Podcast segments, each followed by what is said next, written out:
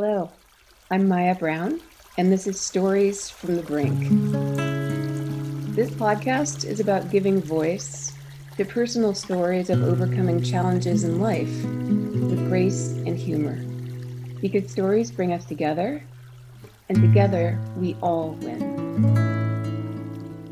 So today's episode is about a challenge related to career and family that my friend Georgia Bush has been managing for the past four and a half years or so.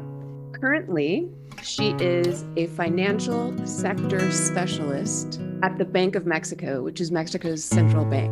She also holds a PhD in economics from Rutgers. And in lay terms, she is what is known as a risk expert. Thanks for joining the conversation, Georgia. Thank you so much, Maya, for, for asking me. Oh, it's always great to see you. So, help me understand what's going on here. Okay, so you're an economist, but you're American. So, you're working in Mexico City? Yeah, no, it's it's definitely something I think I mean, you've known me for years. This was not in the plan necessarily. Um, and that's the wonderful thing about opportunities, right? You have to kind of have the mental flexibility to think, oh, well, should I do this? Should I not? So basically, I went back to do my PhD in economics kind of late. Most people do a t- sort of traditional linear trajectory where they do college undergrad economics, then they go on for a master's, then they go on for a PhD. Um, and I, as you know, had sort of a career for a while and then went back for my PhD. At the end of the PhD, there's a recruitment process. It's called the job market. It is very stressful and weird. Most grad students uh, go through it and it's global. The US market happens at a, at a conference, an economic conference once a year in the first couple of days of January. So you you spend September, October, November sending out your research paper, which is called your job market paper, and your references, and you hope that you get kind of a speed dating interview at the conference. And then if you get a call back, you get flown, it's called a fly out to potential employers, and you do a seminar and really you're presenting your research right? So this is very different than anything i had done prior to the phd and it's very bizarre. So for example when you're doing your speed dating eh, mini interviews on the job market you're given a code that's a hotel room. And so you go to a hotel room and you're sitting there with maybe two or three or four faculty or uh, uh, employees of the institution that you're interviewing with and you have to sit there and kind of do your spiel and answer whatever questions. Wait wait wait. These are people you've never met before. Never met before and you're in your you know your your business attire trying to look you know all calm and professional and you're in a hallway of a hotel and and the and the hotel room door opens and the other candidate walks out and you walk in. So it was very i mean maya you know me. I mean i'm pretty you know that flexible. sounds horrible it was very strange. I felt like a gun dealer or something, you know. you thought you were like making some kind of deal yeah. with people in Mexico.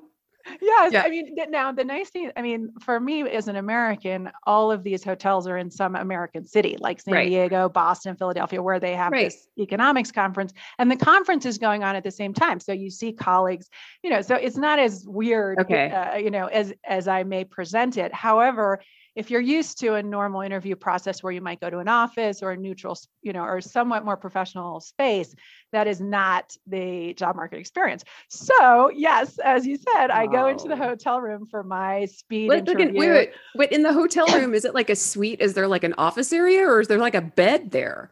That's it depends. So weird. Yeah, it depends on the institution and the college. And to be fair, there's been a huge amount of discussion about gender and yeah. issues around that also in the economics field. I mean, we've seen this more broadly, um, but since I was on the job market also. And so they've tried to change the practices because as okay. you can imagine as a young woman i mean i'm experienced i had 15 years sure. of career but imagine you're you know 28 year old and you're going in and it's like four men and they're and they ask you to sit on the bed in the hotel room. I mean it could just seem quite awkward no matter what the the that best seems intentions. like a lawyer from one of these banks would um, object on many many levels to that situation given circumstances in the current world but you never know right? You know. you have to remember this was before I mean, yeah this, this is before This before was before. Weinstein, Right. before a lot of the public discussions we've been having in the US. Yeah. Right. Yeah, and and Right. and also it's an economic issue, right? I mean, these Mhm. are colleges, liberal arts colleges. Right. They can't afford a suite, you know. Right. So It's really yeah, so now they're being terrific and they have meeting rooms and conference spaces and things like that. So Okay. that so it it has changed. But as you can imagine, I walk into the hotel room and there are three guys from the Central Bank of Mexico. And my um, first impression is like, wow, they're dressed really well. They all have like one has this really fabulous beard, the other one has this really cool tie, you know, just not the other sort of the other places that I'd looked at, which were more academic, you know, we're, we're used to more casual. So we had a fantastic discussion, mostly because the area that I am an, uh, interested in, which is emerging markets, and my research was on capital flows. This is very central to Mexico's concerns, right? And so, um, you know, we we hit it off. We talked about all the all the the themes that they are interested in. So I got a fly out, which then meant that I flew to Mexico City, where I'd never been before in my life. I don't speak Spanish. Um, this is huge credit to the Central Bank of Mexico that they were open to interviewing a foreigner and somebody who's not even from Latin America or speaks Spanish. Wait So a minute. Wait, wait, wait, wait, wait. Okay. So you meet with these two really well dressed, three really well dressed, really professional guys from the Central Bank of Mexico, and you do a great job. So yeah, we hit it off. They were incredibly um, high level discussions with these three guys. They're now colleagues, and um, yeah, and so they said, okay, we want to see more because that was only like half an hour, right? Between that interview and the flyout, what was the conversation with your husband? Did he understand that you were thinking about taking a job in Mexico City while he has a job and you guys have how many sons? At this point, we had three kids. One was Three sons, right? a year old. One was Right. yeah, about a year old. Okay, so you have three sons. One is the youngest age you have in the in the range. You're this brilliant economist, and you come mm. home and you have this great news. Hey, I got invited to the next round in Mexico City. And what does Rick say? so Rick. my wonderful husband Rick. Um, so the job market, I just have to explain. You are trying to get any offer you can, right? This was 2015. Okay. So the flyout was 2016 in the in February, March of 2016, and William, our littlest, was born in August of 2014. So we were juggling a, a lot, and my and Rick was in a new job. He'd been in a new job for a little while, so it was it was all. Um, wait, wait, wait. Yeah. Your husband just started a new job. no, no, not just start, not just, not just, not just. Okay, maybe a year. but in this yeah of in the sense that he was you know get, you know quite uh, gearing up and uh, uh, you know quite focused on on his own career um so you just had a baby for all intents and purposes. And now, now you're like considering a job in Mexico City. What did your husband say? well he just asked how did it all go and i said great and i went and you know i had other interviews too so that wasn't the only one Right. so um so he already knew that that one was in the mix and when i got a fly out we were both like oh cool i get to go to mexico city i've never been there you know i hear they have really good food so so, it wasn't mean, we- real. It wasn't it wasn't- real to him. You were just or, like, or "Okay." myself or yeah. You're like. I don't know. I'm just going to go on the trip. Right. Yes, it was an outside option. Right. I was very excited that I could present my research to a group that was very interested in my research, right? Because it's a seminar presentation. That's what the flyout is. So it's Right. it's it counts as your seminar research, and that's going to help you get your research published, and you're going to get feedback. So it was a fantastic opportunity. The fact that it was linked Okay. to a potential job offer was just very abstract, and I had uh, other flyouts in the U.S. So we didn't. This was not going to be becoming a job yet. So how long was it between the flyout when you went to Mexico City and when you knew that that was the offer that you were most interested in about? So it took a while. And I think this is one thing that is always really challenging for many of us when we're faced with these opportunities. We don't really realize the opportunity when we first are kind of presented with it. It's sort of in the soup. You're managing your relationship, you're managing taking care of your family. So it's just sort of in there. And then the pieces kind of come in. Um, the flyout went well. I loved Mexico City. and I really liked the people who were hiring, right? The the hiring manager. The head of the department came in to the interview schedule. He had not been on the interview schedule and then they changed it and he came in and being somewhat experienced I was like, "Oh, that's a good sign. The head of the directorate wants to see me." So we completely hit it off. These guys are American PhD educated. One was Cambridge, one was Northwestern. Very, uh, the director at head was married to a, a woman from Chicago. You know, very smart. And you have to remember, I had just killed myself to finish a PhD, right? So the fact that these people all were interested in my topic of interest, had these backgrounds where they could relate to my career prior to the PhD, which is really unusual. At that point, I was just sort of like, oh, okay, they might actually make me an offer. Even though I don't speak Spanish, I have no deep knowledge of Latin America, right? So that was what was in my head when I came back from that trip. I did the other flyouts. They were in DC. There were some some other more local. Some were teaching. Some were institutions, government institutions, and it just was consistent that the dynamism and the, the match was the best with Mexico City. I had I had gotten a couple of offers. I was negotiating the US ones because really, like you said, what the heck are you thinking? you have a, a, little one under three, you, you have two older kids, you, are going to move to Mexico City? No. So, of course, I was negotiating the US ones, and those were the primary options. And I kept running, things just weren't fitting, you know, like just the way the bosses were talking about hiring me. And this is like advice for, I'm sure so many people can relate to this, but perhaps women even more. You don't know what salary you're supposed to get paid, right? Knowing market rate is very challenging. And I, I really wish everyone could go into the market and think there is a market rate for this position. Just close who's going to fill it, whether you're a woman or you're black, whatever you're going into these interviews and, yeah, and I don't know no idea, salary. no idea what they are prepared to offer you. And they're asking you to tell them how much you want to make somewhat somewhat right so they're having me as rick rick is so great advising on this because he told me Your like husband. look you don't you, yeah. my husband you don't want to bargain against yourself right because i'm switching sectors so i have no idea i'm okay. trying to understand what the pay is but what my point is as you're going through this process you get more and more little pieces of info right there's okay. the hard the hard data of like what's the first offer what are the benefits but then there's the intuitive stuff like hmm he was not able to go internally and get me to market, which is literally the phrase this other guy used. He's like, Yes, Georgia. So the head guy's making the decision, right? But then there's right. the guy who's sort of my level who's who's trying to convince me for this one offer. And he said, Yeah, I know. We need to get you to market. We need to get the offer to market. And I remember thinking, What does that mean? And I'm like, Oh my God, they're not even offering me the market rate. And I've had to like have four or five conversations, right?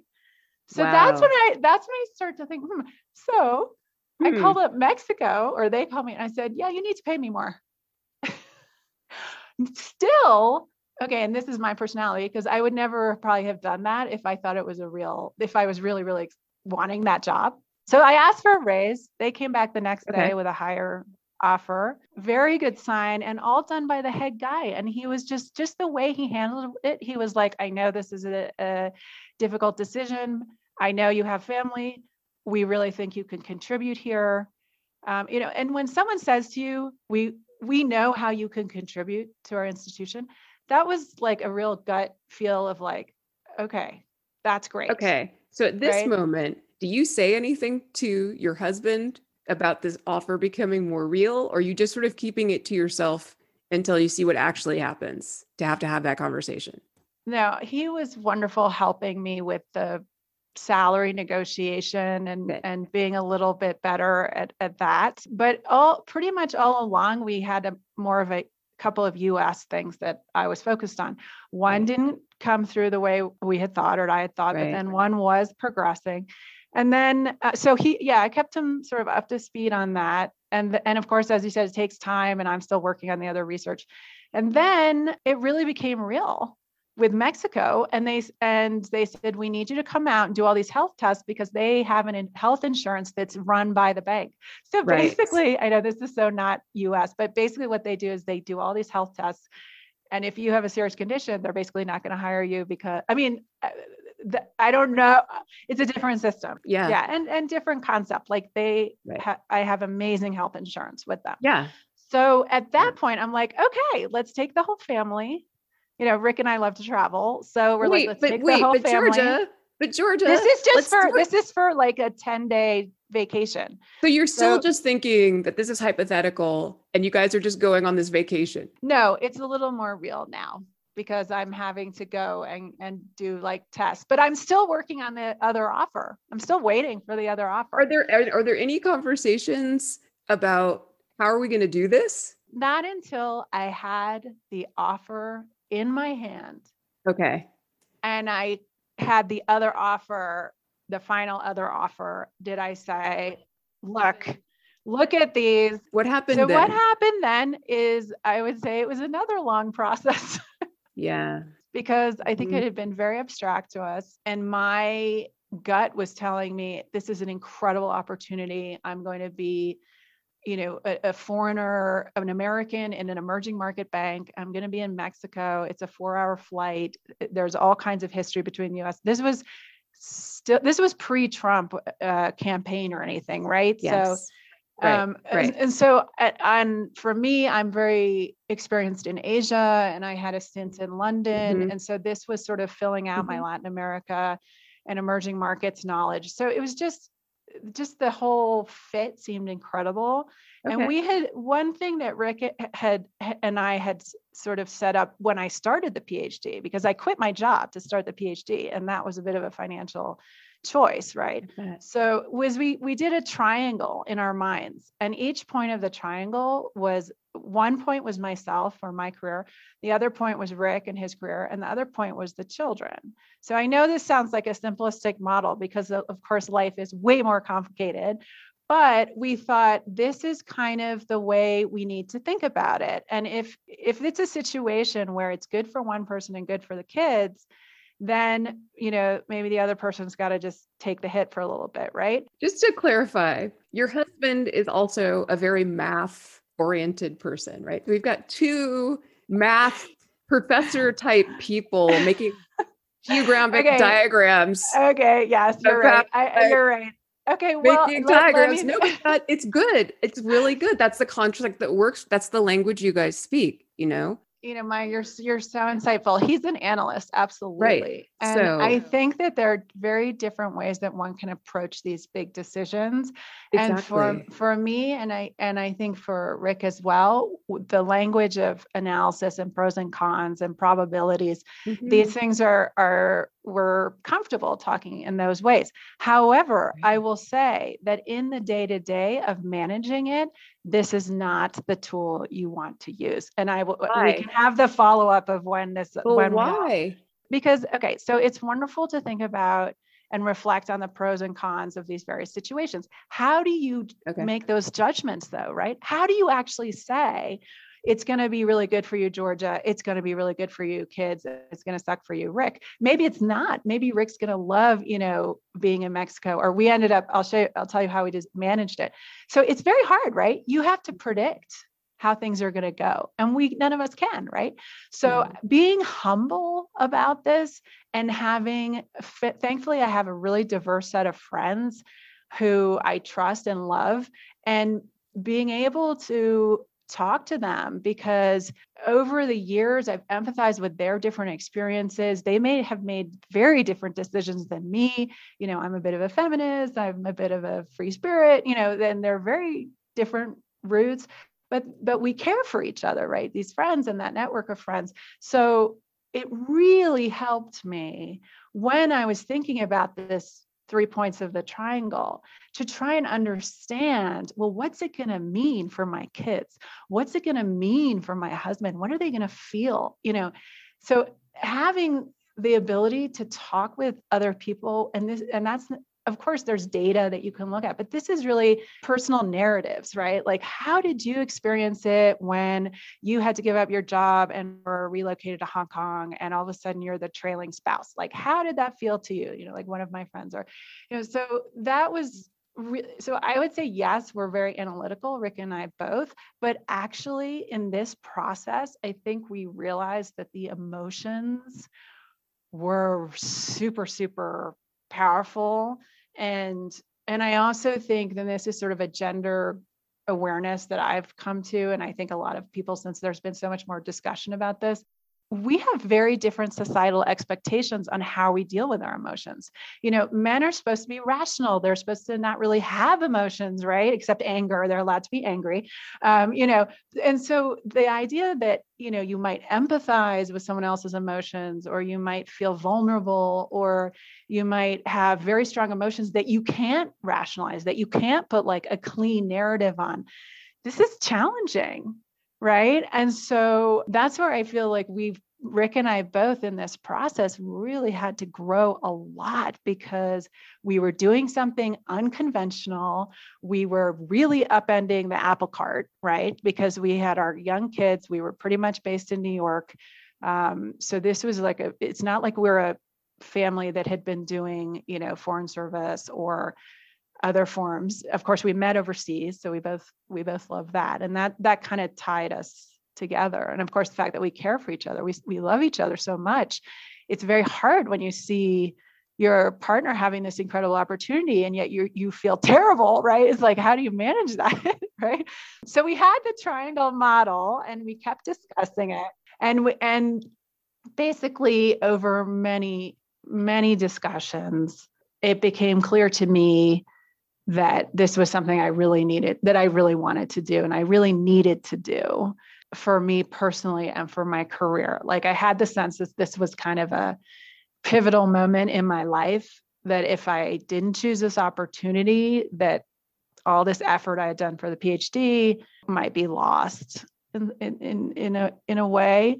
Um, so, and it took a lot. I mean, Rick was scared right he was the one who was going who was not sort of on the front line of of why this was such a good fit. He didn't go to mexico city with me. He didn't see it right? So it was hard. It took a lot of convincing and i think at the end of the day he i think he recognized or i was able to communicate like look i have to do this. Let's figure okay. out how we can do it. And then for me i'm very practical so it's like well how's this going to work?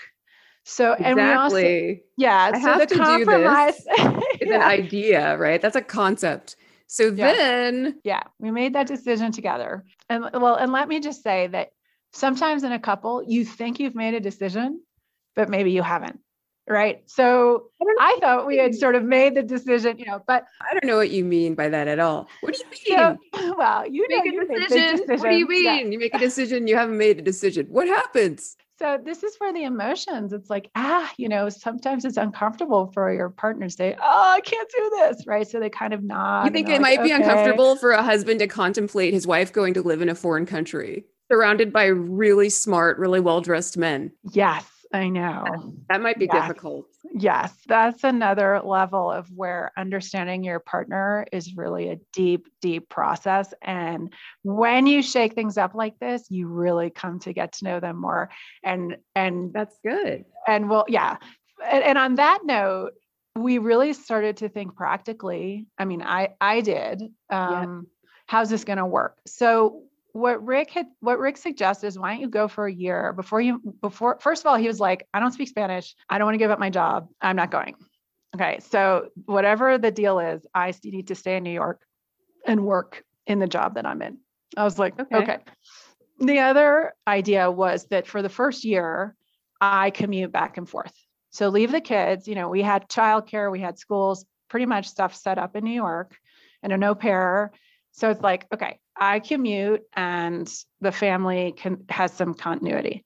So that's what we did for a year. And um, just to see also if the job was for real, right? Like maybe I'm just going to be a glorified English editor, right? Which would I would be out of there in a week if that was the case, right? So it was really hard. I had to leave my little, you know, two year old. ones, how did they understand that? Very abstract for a two year old. But then you weren't there. They understood exactly. that. They understood that. So every yeah. night I FaceTimes. Oh. I, and I negotiated with my boss beforehand that I would be able to do regular trips to New York because right. in in this institution in the central bank, the first year you have no vacations and they didn't have any distance work or flex time or any programs like that. Right. So I was sort of pushing the envelope in the institution to say, look, I can work in New York just as well if I'm doing my research. Okay. Right. So I was sort of fighting that front in the bank. I had to prove myself. And every time I had a trip to New York, I had to do, it was like a tax. I had to do another two pager note. I had to have some, some meetings scheduled. My boss was fantastic, so, you know, so working with me on this, but you bet I had to deliver, you know, to prove that I was working. Right. And that's so you already have the job. You've moved to Mexico. You're doing the job. You're doing a great job. They know you have a family.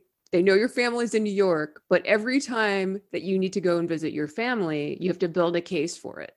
On top of doing your job, on top of FaceTiming with your kids every night and trying to have a relationship and, you know, learn how to speak Spanish or whatever. Yeah, Yeah. yeah, I was also trying to learn how to speak Spanish. I was so excited when I learned how to order a coffee. How are you not going out of your mind at this point? Well, I'll tell you because the work was fantastic.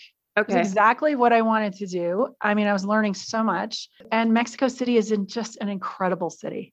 And I was at this point Airbnb kind of, so I Right. I could sort of check out different neighborhoods. It's an incredible city.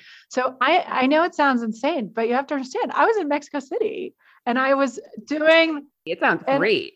yeah, Yeah. and I was doing this work that I had people were paying me to do the work that I had trained to do, you know, and I was this, Great. you know, I was the expert and I could and I started to see my value add because I do have an international perspective and I'm working in a very Mexican institution and they participate in all the G20 meetings so they have an international footprint, they want to try and influence policy, you know, all of this. So I began to see my, how I could be it could really contribute, right? So that's how I was managing it. I cannot tell you how many times I cried in the bathroom, for sure. um, Bathroom I- crying is totally legitimate. That is totally a legitimate, legitimate. management mechanism. Yes. Yes, I wish men would do more of it. I think it's because they have urinals instead of booths. They probably I do. How would we know?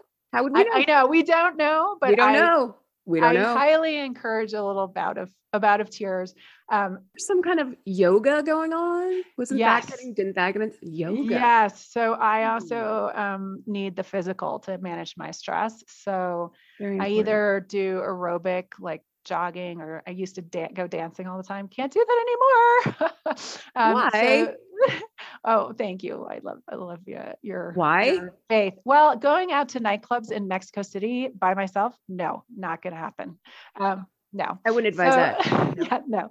Um, yeah. So I was also managing that. The security is not a non-negligible, you know. What do you uh, mean? I would say it's like New York in the 80s, New York City in the 80s, right? So you're gonna get mugged if you have nice jewelry and you're you're by yourself or something. I mean, you're pro- you may not, but And how does Rick feel knowing about this and that you're so far away? um, we FaceTimed every day. So Okay. and and he emailed me. I would say like 10 times a day. I mean, the communication Okay. was like a lot. I would say. Good. and well not always i i, I would say that the the the, the transit so i was managing being in mexico city working in a job okay but when in my 20s i had lived in hong kong and worked at a, a job where i was there till 8 at night or something and here i was there till 9 so this was not huge okay i don't speak spanish well i worked in tokyo and i hardly spoke any japanese i worked in hong kong i didn't speak cantonese although they speak much better english in hong kong so there were a lot of challenges for me, but these were not things that I had never done before, right? But you've never done them as a as a mom and as a wife. ex- right? that was just going to be my point.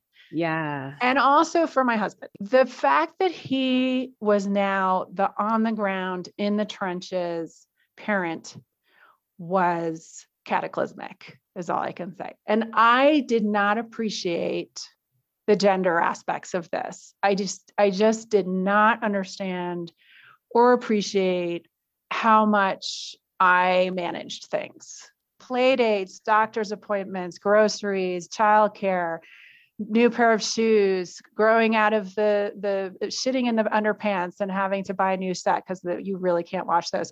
Um, you know, all that stuff. Ordering milk because milk, you know, whatever. Um, planning the meals, right? Okay, if you're going to have eggs for breakfast, there better be eggs in the fridge. You know, all, all that sort of stuff. And, the you just pair- did that stuff. You just did that stuff on background as like breathing because you were Yes. so used to it.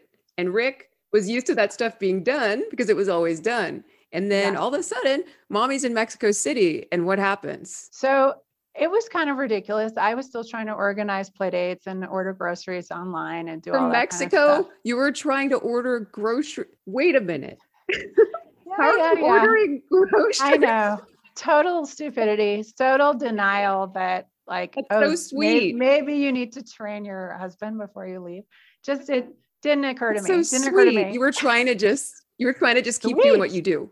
Yeah. I don't think it was sweet. I think I perceived it as part of the deal. Was it in his mind part of the deal? This is where what's implicit and what's explicit is really challenging. Right. Like, are you going to negotiate? I mean, do you really think of like, well, who's going to take the dry cleaning in? You know, you just, you just, there are things that we don't, we don't think about. And I, and there's no question that, you know, Rick, and I'm sure this is true for many men, the sense of self, the sense of responsibility of being a father is so heavy and it is so much about the paycheck right? And making sure i earn the money so that you know we have a bank account that we can we can draw on right? So the financial security and the financial aspects and remember the crisis happened in 2008 so we are all burned by that right so i, I think that i did i ester- underestimated the extreme pressure he was putting on himself for that aspect and how little room that left him him or a few resources like emotional resources that left him to cope with other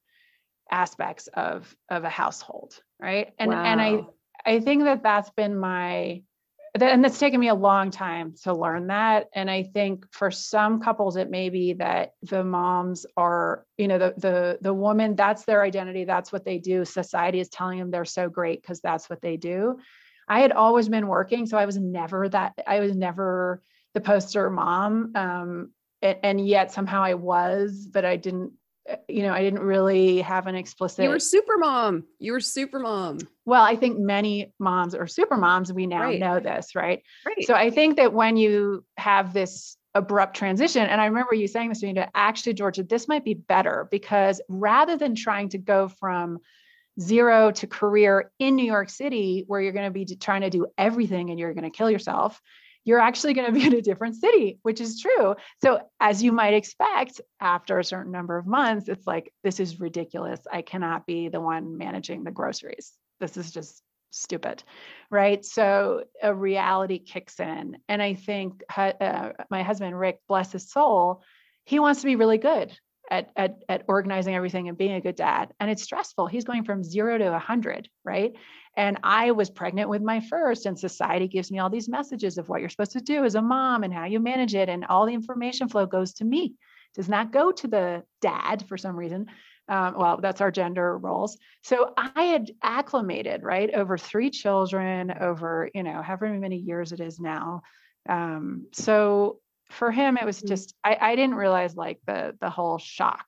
And the emotions around that were strong and that's what i was Yeah. saying like a- and analyzing can can help you but you also need this space for the emotions and to try and understand that we aren't all able to express our emotions in a way that makes sense okay like What was um, the what was the hardest thing? What was the hardest thing for you to express to Rick about why things needed to change in terms of logistics, like in terms of like groceries? Why was it hard? that's something i ask myself again and again i'm so articulate talking about economics teaching my Mhm. kids and yet i cannot i don't have my voice with my husband so i would say there are two two issues with this one is that when you're both very analytical the conversations can become this analytical kind of pseudo objective like there's a right answer there's a wrong answer and that's very much my husband's framework Right. in in life there is never a right answer and wrong answer. There's always some like in between or like okay it's a compromise or whatever right? So and and the emotions are so important about your conviction about acting the way you said you're going to act right? So i just think it was very hard for me to be emotional feel emotionally safe to say like you know i am vulnerable here. I can't do this and i need you to pick up on this and i need you to do this. Um, i think it was very hard. I didn't feel safe saying that because it the, I I had I had sort of internalized the expectations societal and my husband and my and my in-laws by the way and my, Okay. my incredibly powerful uh, and and a charismatic mother. I mean when when we went around asking about this job offer her first question would be you know like we were at a couple events and um, i was very lucky to talk to some other senior economists of her her age and the first thing my mom would ask is so bank of mexico you know good good institution investment the second thing she'd say was, should my daughter t- take the job? She has a husband and three children here here at home. So she was already very aware that this was a deep choice, right? Um, and that the risks were high. Um, and you know, my sort of blind faith in you're myself. you're you're a risk expert, Georgia. Come on. I know. This I is know. your wheelhouse. You're a risk expert. So I you go into this situation and you analyze the risk and you decide I'm going for it. that you're going to go for it. And guess what? Here we are, four years and change later. Yeah, we're doing You're really well. Kid who speaks Spanish. Rick Yep. feels comfortable going back and forth. He knows how to Yeah. order groceries. Oh my God. Wow. Not only not only that, he will spontaneously do laundry. He will spontaneously organize what to cook for dinner. You know, I don't know if other moms can uh, can uh, appreciate this, but you know, it used to be when I would go on vacation, I'm still managing everything. I'm still doing all the laundry. It wasn't really a vacation. And and the first time I remember we went to vaca- on vacation, and it was maybe like a year or two years after the the dual city situation. And my husband like spontaneously takes care of the laundry and spontaneously like was making breakfast. I was like, oh, oh my God. Oh my God. This is incredible. this actually almost feels like vacation. Did you on some level think that he wouldn't be able to like to manage? You know, it's so funny you say that because I think some wives feel that. And I've heard them, I remember comments like, I would never leave my kids alone with my husband in the airport. They'd get lost, you know, when they were little. And I never felt that.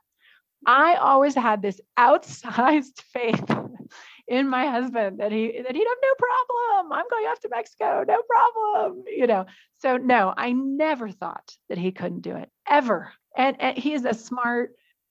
I mean, come on, this is not rocket science, as they say. So this is this is no, it's not I rocket never. science. It's but not rocket science, Not but as it- simple as it might seem. It's definitely not simple, and I think that what what really comes in is the emotions about being being good at something or being or pleasing, right? He wants to please, and he thinks I'm the expert on the household domain. He wants to get it right because he thinks I have some right way of doing it.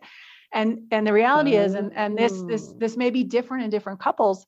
I really don't. I really don't care how you do the laundry. Like it's just going to be clean or it's not. Like, and I don't really, you know, I have some issues about what you put on the plate for the kids to eat. Like I'm not a big fan of like Velveeta and you know that sort of thing. But otherwise, I'm like, hey, you're probably even better than me at doing some of this stuff. I, you know, I have no. So in that sense, if you can, if if I absolutely had faith in him, and maybe that came through eventually, but I began to more explicitly say that. So it's really weird, Georgia. What I'm hearing you say is that this thing that everyone thought was such a huge risk is maybe something that has brought you guys closer together. Yeah, absolutely. I mean, I don't know about I don't know about closer. but I just I think relationships exist in context, right? And you never know what you're going to get hit with. Some things you have control over and you can make choices. Other things you, you don't have control over.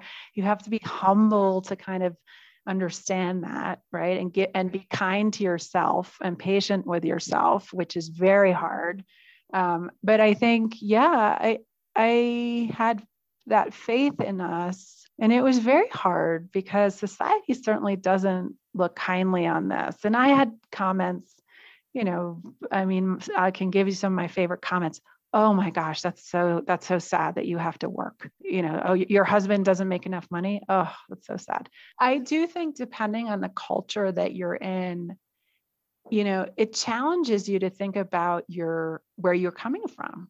Right. I mean, we had lived in New York for 10 years. We had this certain idea of societal norms, cultural norms, you know, all of that sort of thing. And you move to another country and there's things people say and there's th- ways people respect you or or maybe you're maybe a little less respectful or whatever. And so you have to sort of rethink it, you know, and I think it's it's made us it's just made us much more self-aware of what we as individuals have and how we can empathize with others, right? Because we're bridging these two cultures.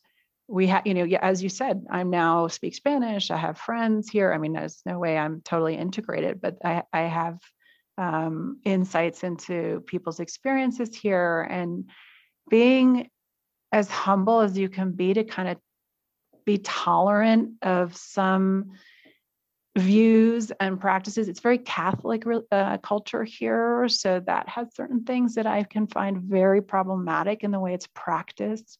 So you know, there's a mm-hmm. there's a lot of challenges, but it also made me realize, like, wow, I'm really lucky in some level, right?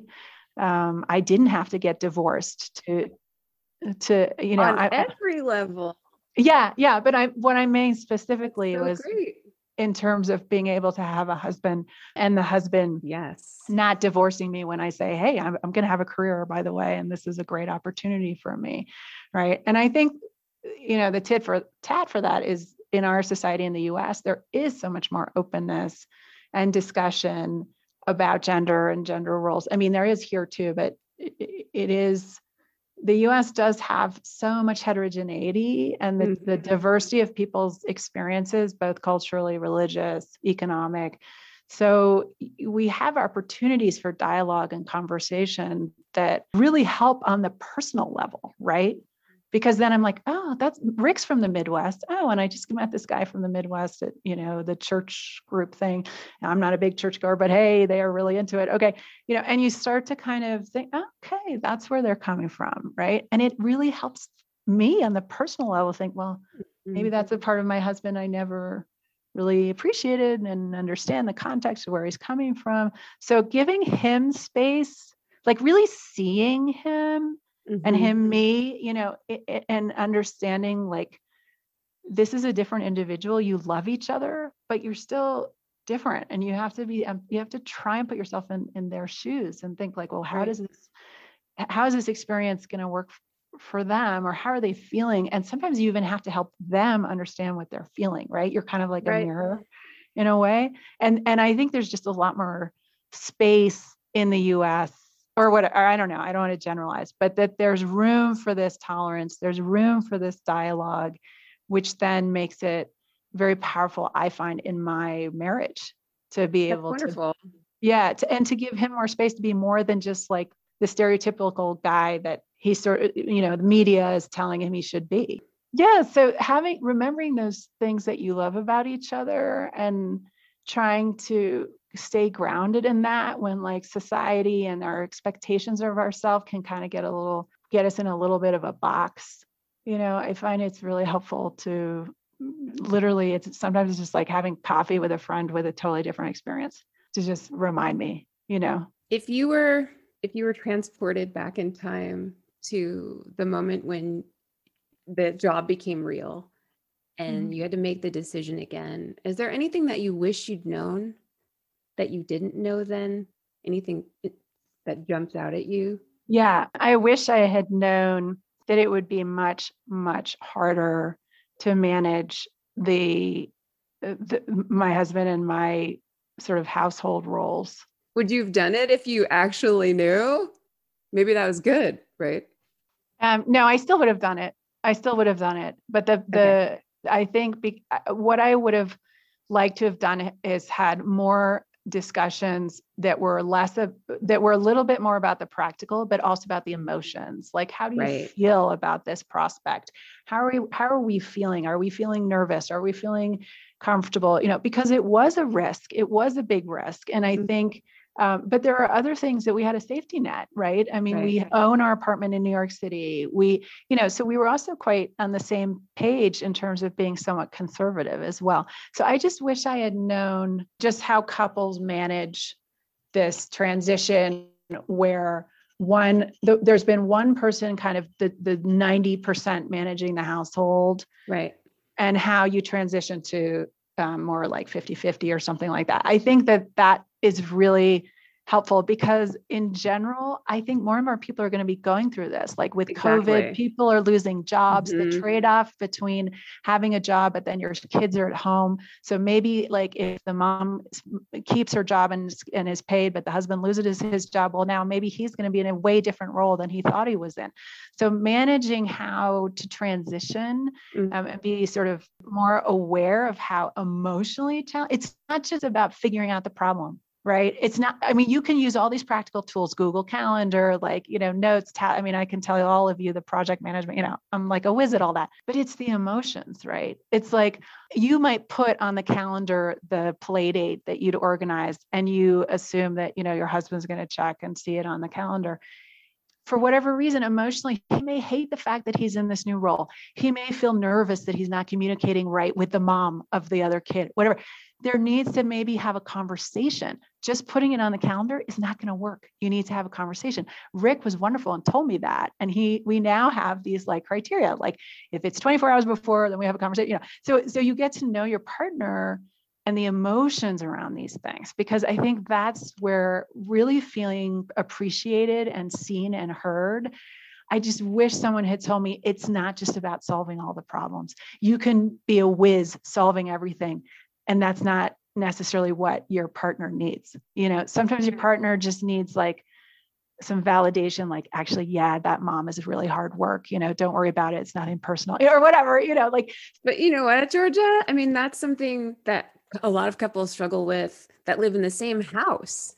So that's a really wonderful strength that you guys now have that maybe you didn't have before. And that's something that a lot of people struggle with.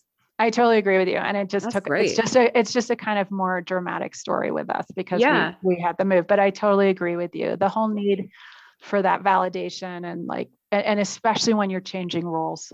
Because it's easier if if you guys had if any any couple is living in the same place, you can get away with not specifically saying someone to, to someone how much you appreciate them. If you are not in the same space, you don't get to hug them. You don't get to smile at them, you know, when you wake up in the morning. You're forced to do it. That's a really great habit to get into. So I think that that's I think that's really valuable. Yeah, I completely agree that the mm-hmm. physical distance is very harsh and real, but you can feel distance in a relationship when you're right next to each other. If you don't feel like you have a voice or or, or they don't feel safe saying things. Do you feel like you guys actually are closer now than you were at sometimes when you lived together? Oh, absolutely. Absolutely. There were times when That's with the little, yeah, the little young kids, and I think probably many families deal with this. When you have young kids running around, it is very challenging to keep your connection to your partner. I don't know. I found we found it very challenging. So yeah, Mhm. I would I would say we're closer closer in our relationship, right? Because obviously Exactly. Not physically, physically we're, we're geographically. not. Yeah. Yeah. But I But mean I- emotionally, yeah that's so nice. and i also think that um, there's a lot of pride right because i did have tons of faith in my husband but that's different than when he actually does it right Right. so all this faith that i had was probably a lot of pressure and you know we had to sort of learn as as we went and and figure things out but i have immense pride um, for him and i think that I expressed that. And as you said, I expressed it when we were actually together physically because it's not, I had, you know, I'm still not so good at, you know, I got to keep working on this habit of being, um, you know, expressing pride and appreciation and and also longing physical Right. longing. I mean this is a sexual relationship. We're married right? Um, so expressing these things in ways that um, you know th- that's sort of the hug right? Or the sort of outreach or the Mhm. little the little wink as you put the kids to bed you know sort of saying like oh let's have some nookie later. You know how do you do that when you're not necessarily in the same place and and it's a different yeah we we've we've kind of um worked on that so i i guess closeness yeah it's connection Wow. What an odyssey. anyway i've talked a lot Well, that's the whole point of this. Okay. You're amazing. Thank you so much for taking the time. I mean, I know you're busy managing currency flows, but this is important too. And I appreciate you making it a priority. oh thanks maya anything for you Thank you all for joining the conversation today. Remember, stay present and share your story. Stories bring us together, and together we all win. Stories from the Brink is produced by Billy Robinson, hosted by me, Maya Browne, music by Octopus Kid.